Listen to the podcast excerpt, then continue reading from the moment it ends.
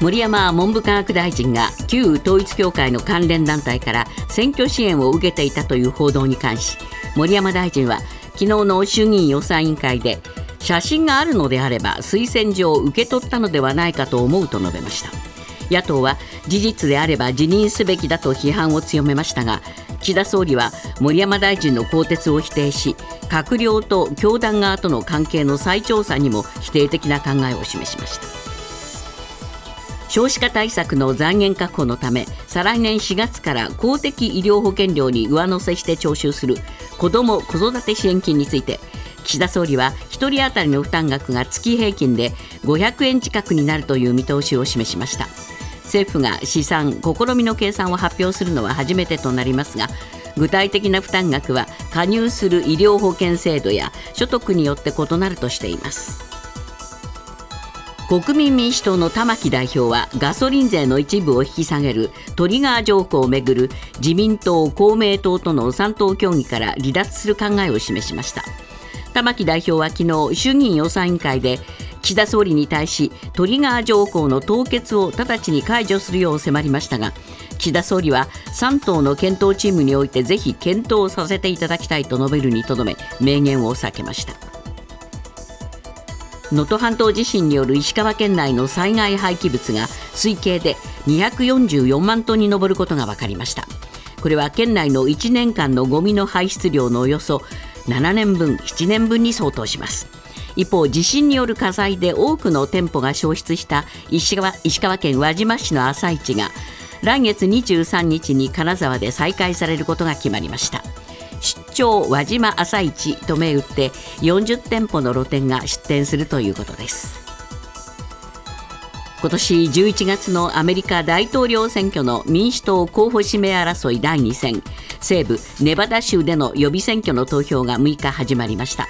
再選を目指すバイデン大統領が初戦のサウスカロライナ州に続いて連勝する公算が大きくなっています。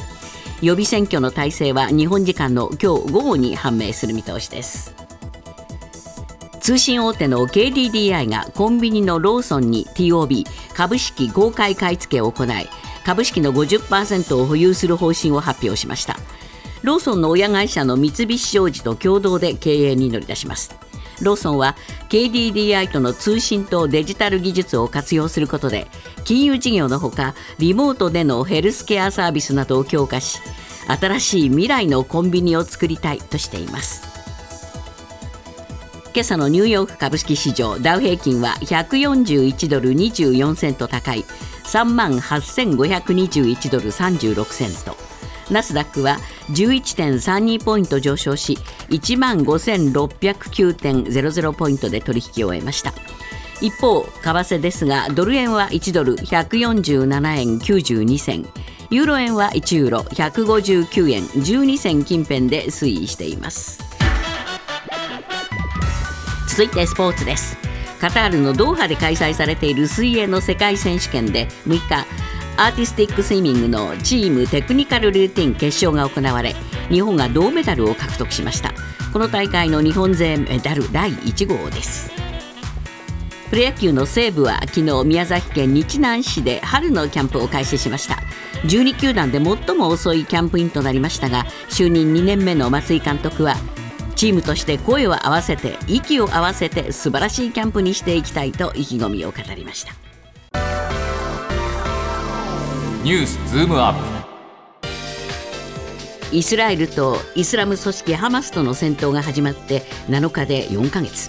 しかし、イスラエルとハマス双方の戦闘休止の合意は見通せない状況が続いています。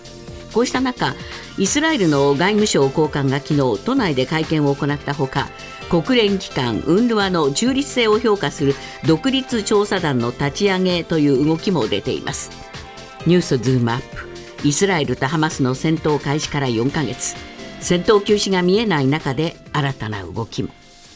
今日のコメンテーターは伊藤義明さんです。伊藤さん、戦闘4ヶ月ということなんですが、やはり一番気になるのはそのパレスチナ側の犠牲者の数ですね。そうですね、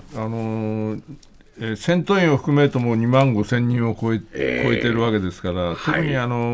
一般の住民の人が巻き添えでものすごい数で亡くなってるというのは、これだけのもの、期間でこれだけの数というのは最近では珍しい被害の大きさだと思いますよね、はい、そうですね。で、盛んにこのところ停戦を休止しようじゃないかという話は出てきてるんですが、はい、具体的にどこまでどう進んでるのかがはっきりしませんね。いや、そうですね。イスラエルとアメリカと、エジプト、カタールなんかで話をしててですね、はい、イスラエル側としてはとにかくまず6週間休戦しようと、はい、でその間にハマスが抱えている人質を少しずつ返すと、うん、それに応じてイスラエルも今刑務所なんかに入っているパレスチナの人たちを解放すると、これをバーターでやっていこうと、その間6週間だけは停戦しようと、だけどこれは恒久的な停戦ではないよというのがイスラエルの立場なんですね。そうですね。ハマスは恒久的な停戦と言ってるんですよね。言ってるんですよね、ただね、ハマスの中でもガザで戦っている人たちは、とにかく一時休戦でもいいからという声もあったりする、そこのところがね、今ハマスの回答待ちだったんですけど、さっき入ってきたニュースだと、ブリンケン国務長官が今カタールに行ってるんですが、彼が記者団に言ったのはハマスから回答があったと、だからそれをこれから精査すると言ってるので、今日明日で何らかの動きが出る可能性はあると思います。ハマスもまとまってきたということでしょうかね。何らかの回答をしてきてるわけなんで、それとのすり合わせだと思いますけどもね。そうですか。そうした中で、昨日イスラエルの高官がですね、会見したんですね。そうですね。これはイスラエル外務省の政務局長をしているアリザ・ビン・ノンさんというこれ女性の方なんですけど、はい、これイスラエル今とにかく孤立してるじゃないですか、だから外務省のいろんな人たちが、各国を回って、はい、そしてイスラエルの立場を説明して歩いてるのの、多分一環だと思うんですよね。で、政府の、日本政府の高官とも会ってるんですが、昨日は日本記者クラブで会見をして、僕もオンラインですけれども参加して一応聞きました。はい。ビンノンさんが言ってることはイスラエルの我々がずっと聞かされてきた立場を、繰り返しているようなもんで、とにかく、戦闘停止については今戦闘をやめてしまうとそれは負けを意味するんだと。そうなんでしょうかね、ということで、とにかく人質を全部取り戻すまでは、戦闘はやめられないと、いうことを言ってたのと、それからイスラエルはあくまでも被害者であって、人道支援もちゃんとやってるんだよということを、しきりに主張していたんですけどね、これはしかし、客観的に我々が見てるとちょっと説得力がないんですよね。ただ高橋さん、僕一つちょっと彼女の会見の中で気になったのは、今問題になっているこのUNRWAというね、パレスチナを支援している組織についてのことなんですけれども、これずっと報道で我々が知ってたのは、UNRWAのいろんな学校だとか病院だとかそういう施設がハマスに利用されて、トンネルの入り口なんかになってるんだと、だからイスラエルからするとUNRWAが、ハマスというこのテロ集団の隠れ蓑になってるんだと、こういう指摘があるというのはずっと聞かされてきたんですけれども、昨日ビンノンさんが言ってるので、そういうこともあるのかなと僕は思ったのは、UNRWAというのはいろいろパレスチナの今ガザの子どもたちに、学校を建てて教育をしてるんですよね、そこで使ってる教科書、これが問題なんだと、ここに非常にイスラエルに敵的なね、内容がずっと書かれてるんだと、例えば算数の計算するのに、イスラエルの兵士を何人殺しましたみたいなことが書いてあると、こういう教育で育ってくる子どもだと将来的にも仲良くできないというようなことを言ってたんです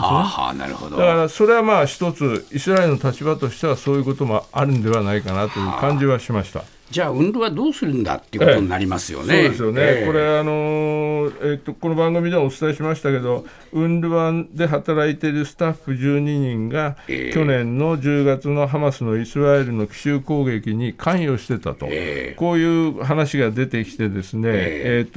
テーレス国連の事務総長も、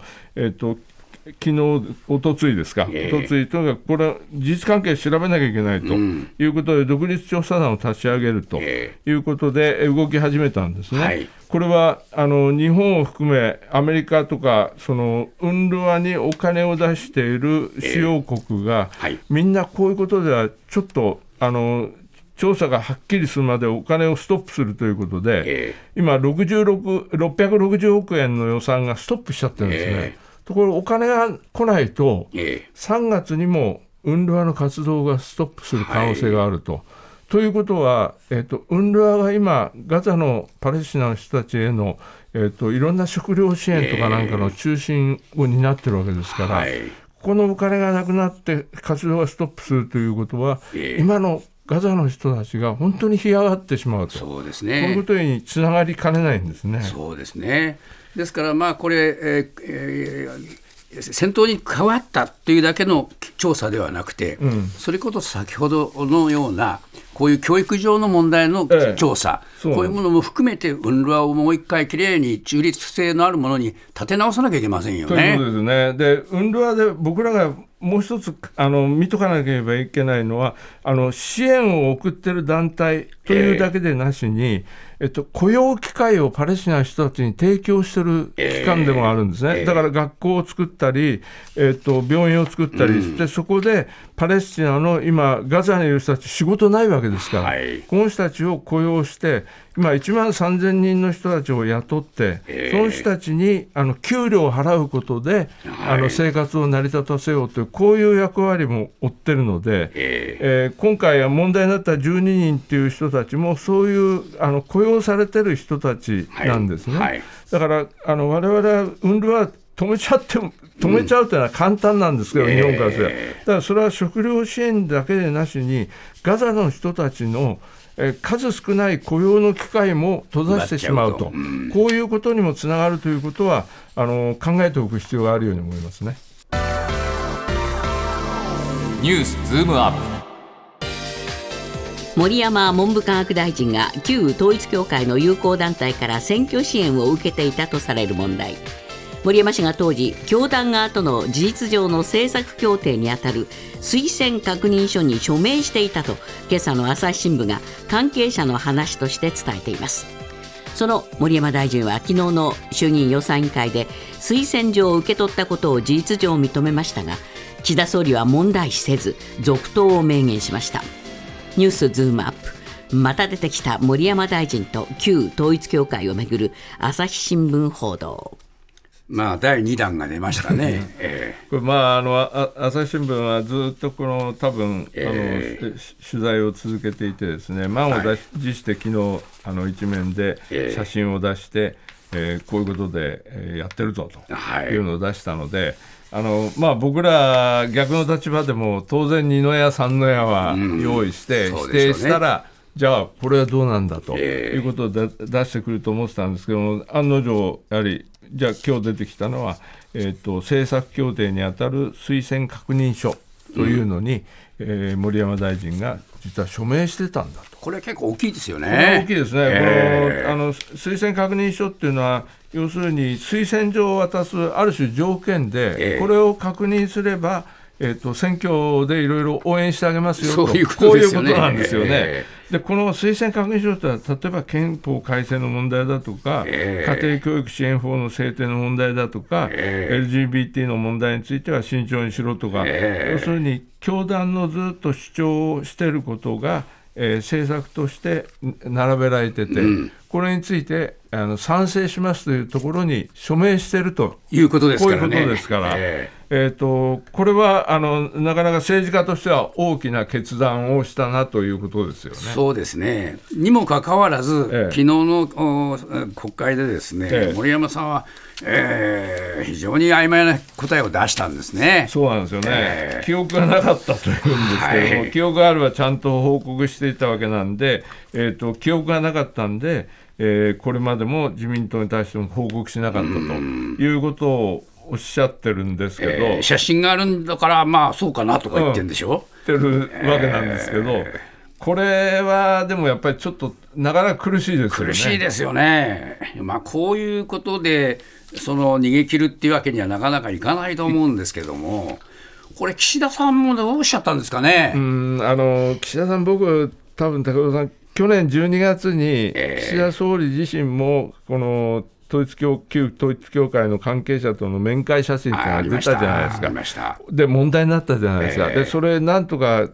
抑えてるとこなんですよね。ですから今回同じような問題でまた一人閣僚出てくると、今度それ自分のところに跳ね返ってくるという、ような読みはあるんじゃないかなと思うんですよね。これ一連卓上で自分も責任取らされちゃうと、だったらあなたの問題どうなんですか、ということになりかねないというところで、とにかくここで止めなきゃというところはあると思うんですが、ただ問題はですね、この森山さんの立場が文部科学大臣という、これは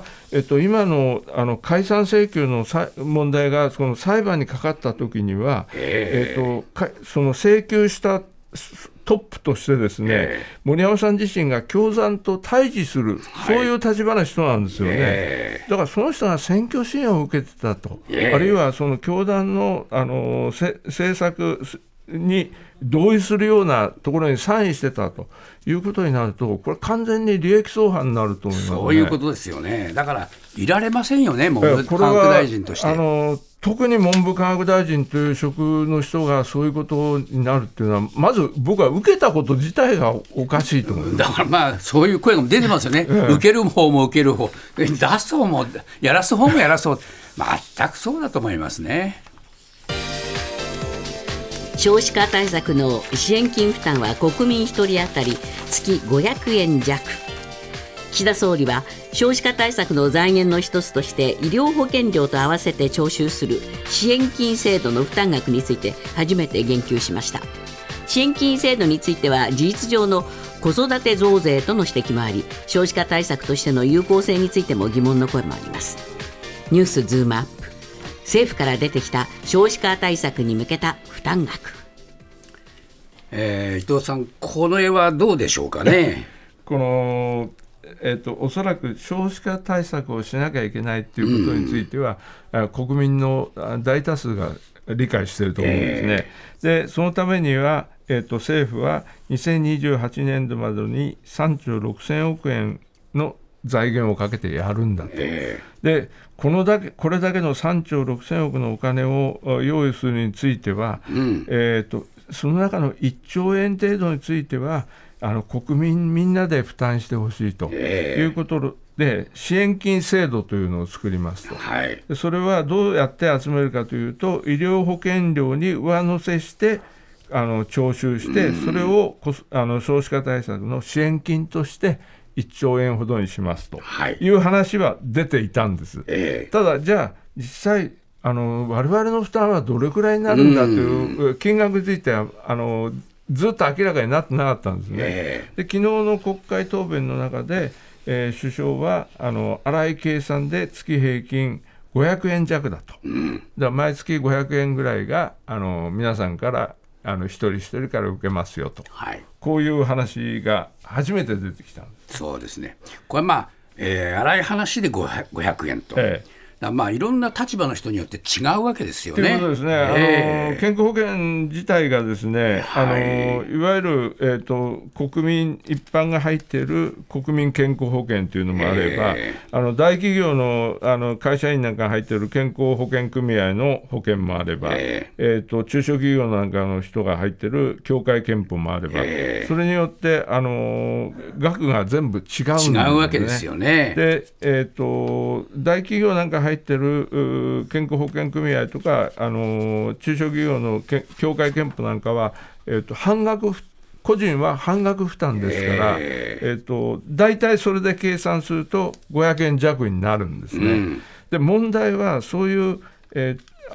半額負担でない国民健康保険、はい、これは、746円という試算が一つ出てます、うんはい、それから、75歳以上の後期高齢者の方の負担というのは253円になると、うん、これについては、半額負担とかいう補助がないですから、そのままその人にかかってくるということなんですね、ここら辺のきめ細かい内容というのは全然明らかにせずに、昨日の話ではだいたい500円弱だよということなんですけれども、はい、これがだから理解が得られるかどうかですよね、そもそもこういう形で、その支援制度を作るということが効果があるのかいっていう声もある、うん特に僕はこういう形でですね、国民みんなで負担していこうよということであるならば、国会答弁でいきなりいや500円ぐらいですというようなことではなしに、もっときめ細かい説明をきちっとして、こういうことなんだからみんなでやっていこうよと、特にこれだけ政治に対する不信を持たれている時期であればこそ、なおさらですね、はい、首相はきちっときめ細かく説明してみんなに理解を得るということが必要だと思いますよね。